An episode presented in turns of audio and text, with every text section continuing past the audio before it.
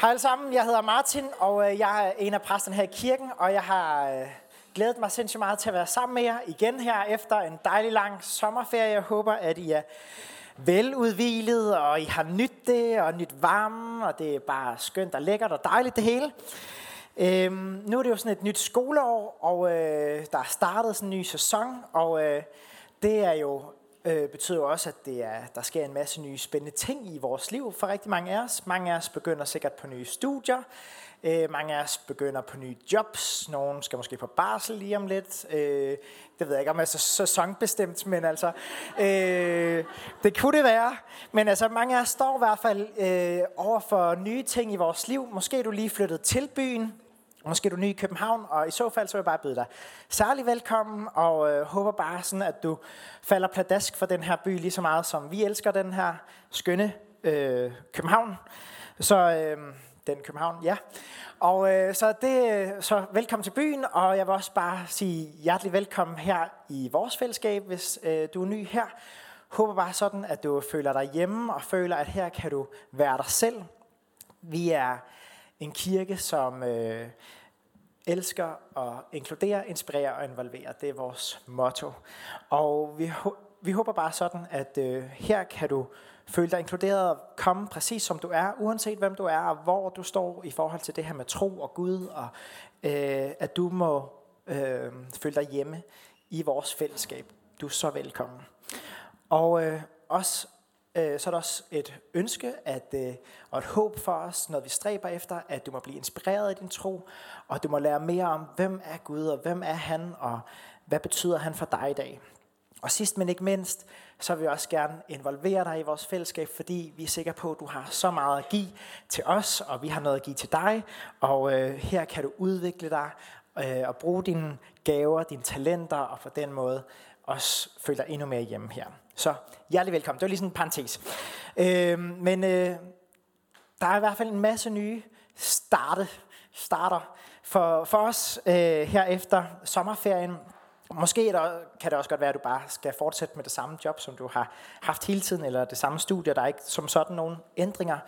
Du skal i gang med den samme trædemølle, og det kan også godt være, at det er måske en lille smule øh, stressende at tænke på, at det bare er det samme, og, eller måske er du allerede træt, fordi efteråret bliver sådan, du kan mærke, at der kommer en arbejdsbyrde eller sådan noget.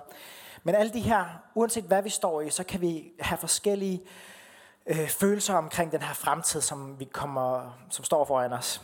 Vi kan være spændte, vi kan være bange, måske en lille smule ængstlige, måske en lille smule overvældet. Og, øhm, men uanset hvad, øh, hvordan du har det, så er der gode nyheder til dig i dag. Øh, uanset om det her med tro er helt nyt, eller om du er gammel i går. Fordi Jesus, han står nemlig med udstrakte arme til os. Han står med en udstrakt hånd lige præcis til dig. Og så siger han, kom med på rejse sammen med mig. Kom og følg mig. For nogle år tilbage, der var jeg i øh, Sydamerika og øh, var i Andesbjergene i Peru, hvor jeg var oppe at trække. Jeg fandt et lille sådan, fint ungdomsbillede. Man kan ikke rigtig helt se det, men jeg så flot ser han ud. Og flotte omgivelser. Læg lige mærke til det. Øh, yes. Og der, øh, der i Peru, der øh, var der en rigtig sød guide, som sagde, kom og følg mig. Næsten ligesom Jesus. Ej, måske brugte han ikke helt det ord, det kan jeg faktisk ikke huske. Men det passer godt i historien. Og øh, han øh, sagde, kom og følg mig. Og øh, så gik han der rimelig ubesværet med muldyrene med en masse oppakning. Og så var der en anden øh, guide, som gik bagved og dannede bagtrop. Og, øh, og så øh, gik vi ellers, og han virkede rimelig upåvirket, som han gik op der af bjerget. Og øh, vi andre sådan prustede og stønnede i, øh, lige i hælene på ham. Og øh, på den her vandring her, der var der både opture og nedture. Sådan helt bogstaveligt talt. Øh, der var smukke skrænter og øh, smukke kildeudspring og vildt flotte udsigter. Og øh, så var der bumpet sådan grusveje, så var der højdesyge, der var diarré, der var det hele. Og øh, det, var en, øh, det var en hård rejse, det vi var ude på dengang. Men det var også et helt fantastisk eventyr, og jeg ser tilbage på det med stor glæde den dag i dag. Øh, men når vi følger Jesus, så er det lidt på samme måde som den her vandringstur i øh, Sydamerika for mit vedkommende. Der vil være op- og nedture i vores liv. Men han vil være der ved vores side. Han vil være den gode guide, som går foran os. Han vil være den gode guide, som går bag ved os. Og, og, øh, og han siger, kom og følg mig. Og det kan godt være, at det bliver en hård rejse, men det er det hele værd, og det bliver enormt spændende. Og hvis det her med Gud, det er nyt for dig, så, øh, så vil jeg bare øh, opmuntre dig til at hænge på, fordi ham her Jesus, jeg synes, han er mega fascinerende. Han er helt anderledes end noget andet menneske, som jeg lige har stødt på øh, i det her, øh, i den her verden, og også i bøger og så videre. Men han er fuldstændig fantastisk. Han er øh, anderledes, han er fascinerende, og jeg bliver draget af hans natur og de ting, han siger, de ting, han gør. Og når han siger, kom og følg mig, så er det noget af det smukkeste og bedste, som du kan gøre for dig selv, nemlig at tage imod den invitation. Og måske kan det godt være, at vi er på en vandring øh, allerede nogle af os, og det kan være, at du tænker, at det er svært at følge med. Du har tabt pusten, men så vil jeg sige, hæng ud. Det er det hele værd. Det her med at følge Jesus, det kan være action packed men det kan også være, at det er stille og roligt. At det er, at det er en rejse ind i dig selv. Det tror jeg, det er under alle omstændigheder. Du bliver klogere på dig selv, du bliver klogere på, hvem Gud er. Og når vi er tæt på ham, Jesus, så vil der også være sådan et mindshift for os. Og når vores tanker, tankemønstre ændrer sig, så vil det alt andet øh, lige fører til, at vi får et andet liv. Vi kan ikke andet øh, end at handle på de ting, han siger, de ting, han gør. Det påvirker vores liv, vores syn på vores hverdag og vores medmennesker.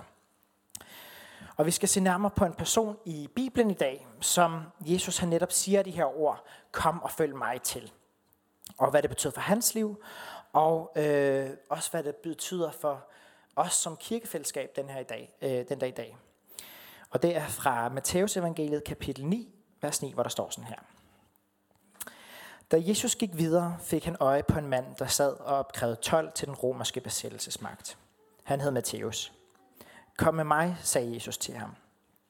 Matthæus rejste sig straks op og fulgte ham øh, som en af hans disciple. Jesus hjem. Også en del skatteopkrævere og andre sønder var inviteret med. Farisererne var forarvet og sagde til disciplene, hvordan kan jeres lærermester få sig selv til at spise sammen med den slags syndige mennesker? Jesus hørte, hvad han sagde, eller hvad, hørte det og svarede, raske mennesker har ikke brug for lægehjælp, det har de syge. Tænk over det skriftord, øh, hvad det skriftord betyder. Jeg ønsker barmhjertighed frem for slagtoffer. Det er synder, jeg er kommet for at invitere til at vende om fra deres synd. Det mener de frelste jo ikke, at de har brug for. Så Jesus han siger til Matthæus, kom med mig, kom og bliv min disciple. Og det er sindssygt kontroversielt. Det er sindssygt øhm, skandaløst på en eller anden måde. Fordi hvis vi kigger på, hvem ham her, Matthæus han er, så er han ikke bare en helt ordinær fyr. Han er skatteopkræver, og jeg ved ikke lige, hvordan du har det med skattefar. Det kan godt være, at du tænker, han er bare thumbs up for ham, og du elsker at betale din skat. Øh, jeg betaler gerne min skat med glæde, det er ikke det, men jeg tænker, at det er måske ikke det fedeste job i verden. Altså, og man kan godt forstå, at som skatteopkræver, så er han måske ikke mega populær. Men han kræver så ikke skat til øh, Israel, altså staten Israel, men han kræver det til den øh, besættelsesmagten, den romerske besættelsesmagt. Og prøv lige at forestille dig, øh, de, øh, hvad hedder, de danskere under 2. verdenskrig, som samarbejdet med tyskerne. Hvor meget de var for, øhm, lagt for had, hvor meget vi danskere havde de andre danskere for at samarbejde med fjenden. Ikke? Det er præcis sådan, som folk havde det med Matthæus her. De synes, han var en scumbag uden lige. Han var ligesom sådan en romersk håndlanger, sådan lidt en mafiatype, der var småkorrupt. Han gik rundt og opkrævede øh, skat fra folk, og så tog han så lige sådan det der, øh, hvad hedder det, servicegebyr, øh, og lige stak det i egen lomme. Øh, hans, øh, hans eget folk. Og øh, det var sådan, at de andre jøder de blev mere og mere fattige under øh, det romerske styre, og ham her, øh, Matthæus, han har højst sandsynligt været meget rig. Og jeg fandt sådan et billede af sådan en mønt, som øh, der, de brugte der på Jesu tid. Og hvis I kigger på den side, der er herover til jeres højre, så øh, kan I se, at der er en romersk soldat, som står med hans støvle ovenpå en jøde. Øhm, fordi det er et eller andet sejrstog, de havde, de der romer. Og øh, så man kan ligesom forestille sig, når de har skulle betale den her mønt til, øh, til Matthæus, alle dem, der, han har krævet skatter bag, at der har været en enorm spænding, og øh, Matthæus har sagt, kan I have en god dag bagefter? Og så har de tænkt, yes.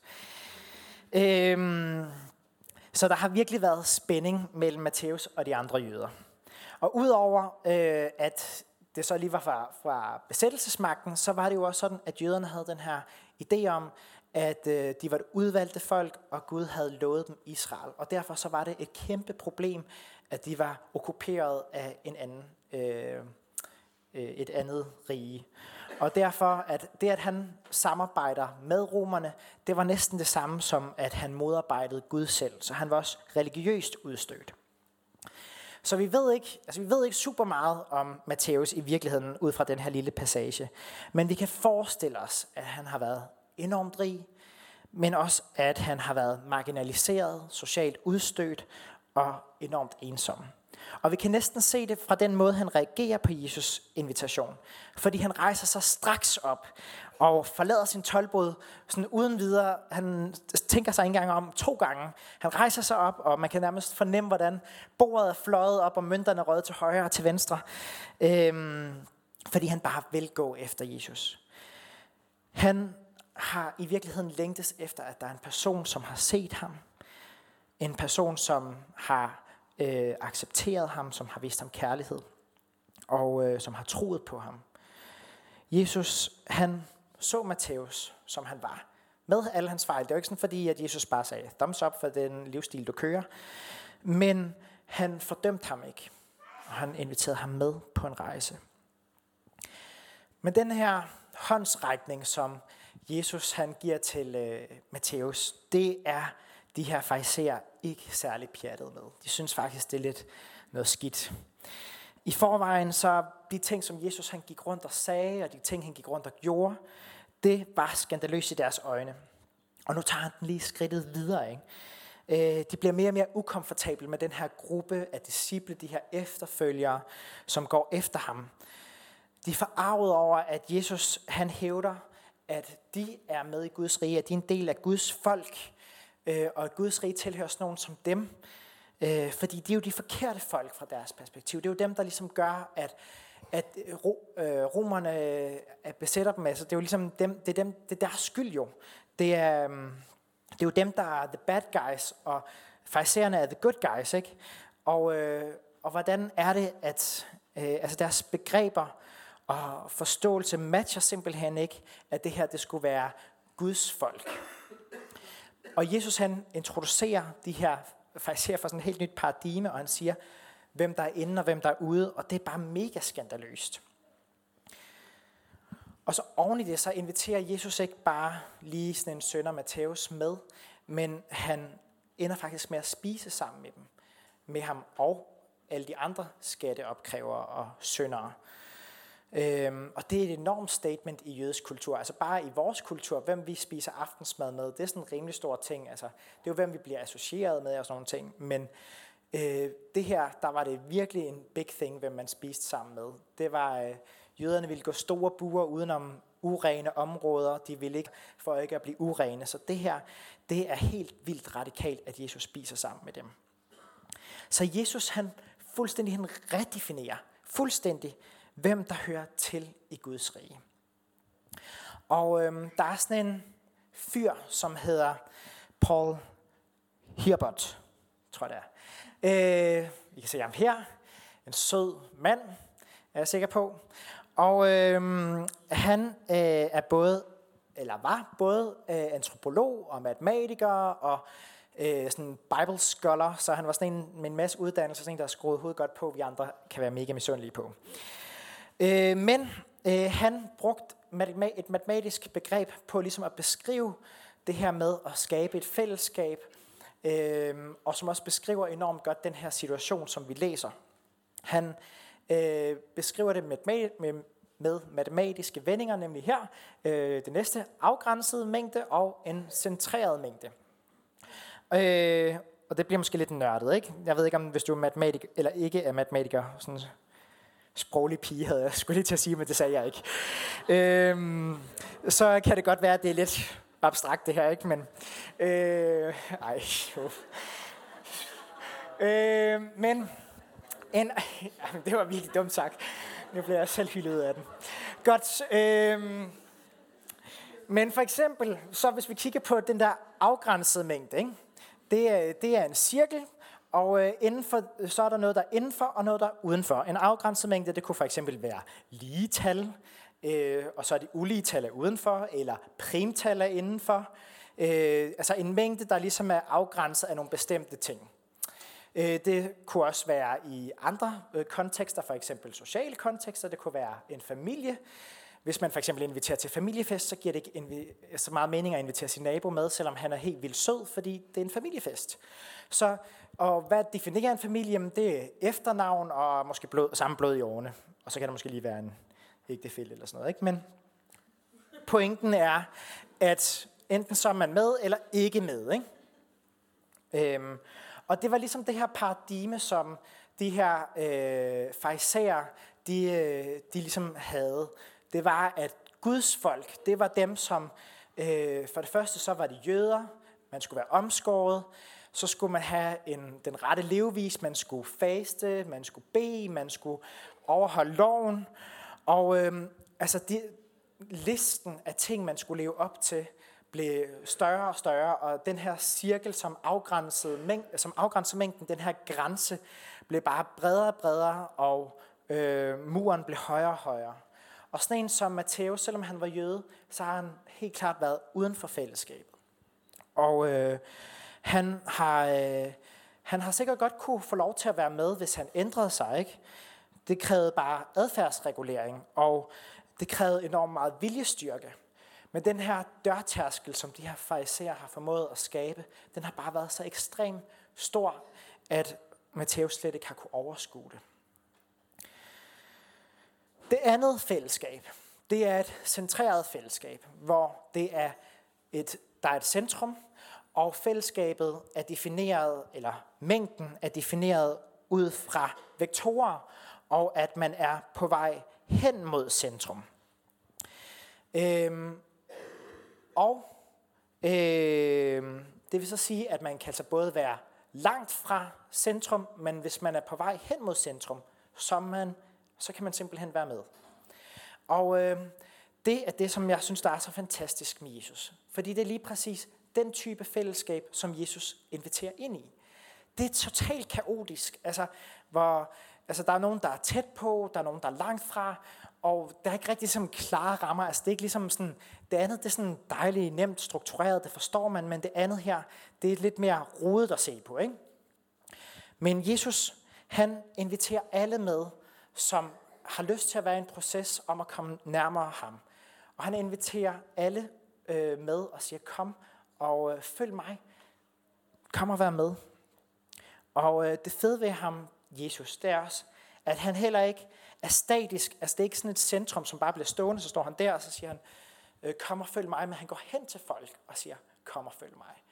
Han, han bevæger sig ud til os.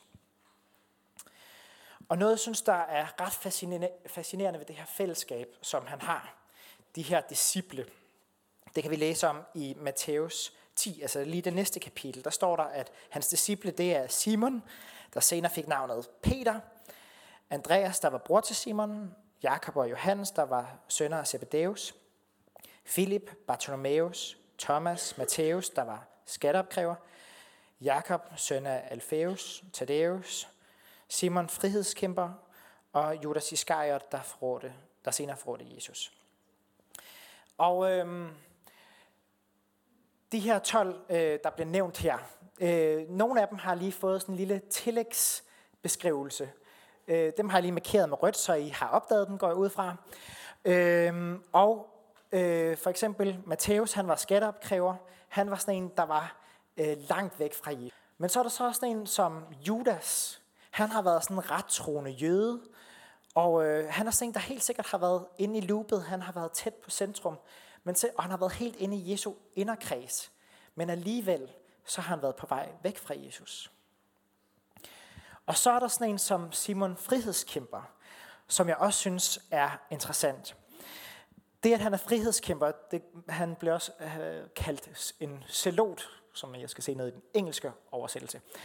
Øh, de der celoter der, det var en, øh, sådan en omgang fanatiske, religiøse øh, mennesker, som øh, var villige til at gribe til vold for at smide den romerske besættelsesmagt på, jorden, øh, på porten, hedder det. Og øh, de var villige til at udgive blod, øh, udgive blod, og øh, de var sådan rimelig, øh, altså de, de havde virkelig romere. Og så prøv at forestille jer, at Matthæus, som arbejdede for romerne, og Simon, frihedskæmper, at de to har været sammen som Jesu disciple. Altså, de har bare været på hver sin ende af spektrummet her. Ikke? Forestil jer Simon, frihedskæmper, sidde til middag sammen med Matthæus og en masse andre skatteopkræver. Prøv lige at forestille jer, hvor betuttet han har været, eller hvor meget han bare har været ude af sig selv over, at Jesus kunne finde på det. Men jeg synes, det er fantastisk, fordi det fællesskab, som Jesus inviterer ind i, det er et helt, helt anderledes fællesskab. Det er ikke defineret af, hvem vi har været, eller hvad vi har gjort, men det er defineret af, om vi ønsker at være sammen med ham, og komme nærmere ham. Og, øh, og når vi er sammen med Jesus, så, øh, så handler det ikke om, at vi skal lave om på os selv. Det er ikke sådan en form for adfærdsregulering eller syndmanagement, vi skal ud i for at være sammen med ham. Men, det, men, når vi er, men når vi er sammen med Jesus, så kan vi ikke andet end at opleve, at der kommer til at ske en transformation af vores hjerte. Og jeg tænkte lige som, at øh, måske kunne vi lige øh, reflektere en lille smule over, hvor er jeg selv henne i forhold til Jesus, hvis vi lige tager tilbage til den øh, den her model her, i det centrerede mængde. Hvor, hvor står du henne? Er du tæt på Jesus? Er du langt fra? Er du på vej hen til ham? Er der nogle bevægelser overhovedet? Øhm, øh, hvad, hvad er status for dig? Hvordan, øh, for eksempel, hvordan reagerer du? Øh, har du bitterhed i dit liv? Er du vred på andre mennesker? Er du Øh, hvad, hvad præger dit liv? Er du på vej hen mod Jesus og søger ham? Hvordan påvirker dit, øh, din valg øh, og din hverdag? Øh, hvordan kan man se, at Jesus han øh, har forvandlet dig? Eller er i gang med at forvandle dig?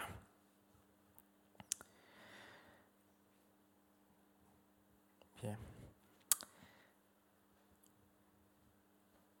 Jeg har lyst til at lige at, at bede en velsignelsesbøn over jer, som jeg tror på øh, kommer til at få os nogle skridt tættere på Jesus. Og øh, så hvis I har lyst, så må I gerne være med i bønnen, og hvis du ikke lige har lyst til, at jeg beder den her over dig, så kan du bare lukke ørerne. Men øh, lyt med her.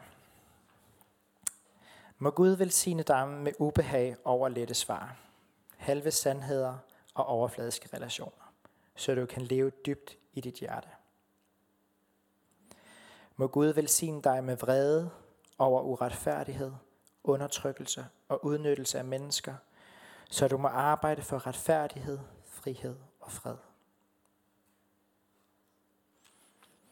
Må Gud velsigne dig med tårer for dem, der lider under smerte afvisning, sult og krig, så du kan række dine hænder ud med trøst til dem og vende deres smerte til glæde. Og må Gud velsigne dig med nok tåbelighed til at tro, at du kan gøre en forskel i denne verden, så du kan gøre det, som andre påstår ikke kan lade sig gøre. Amen.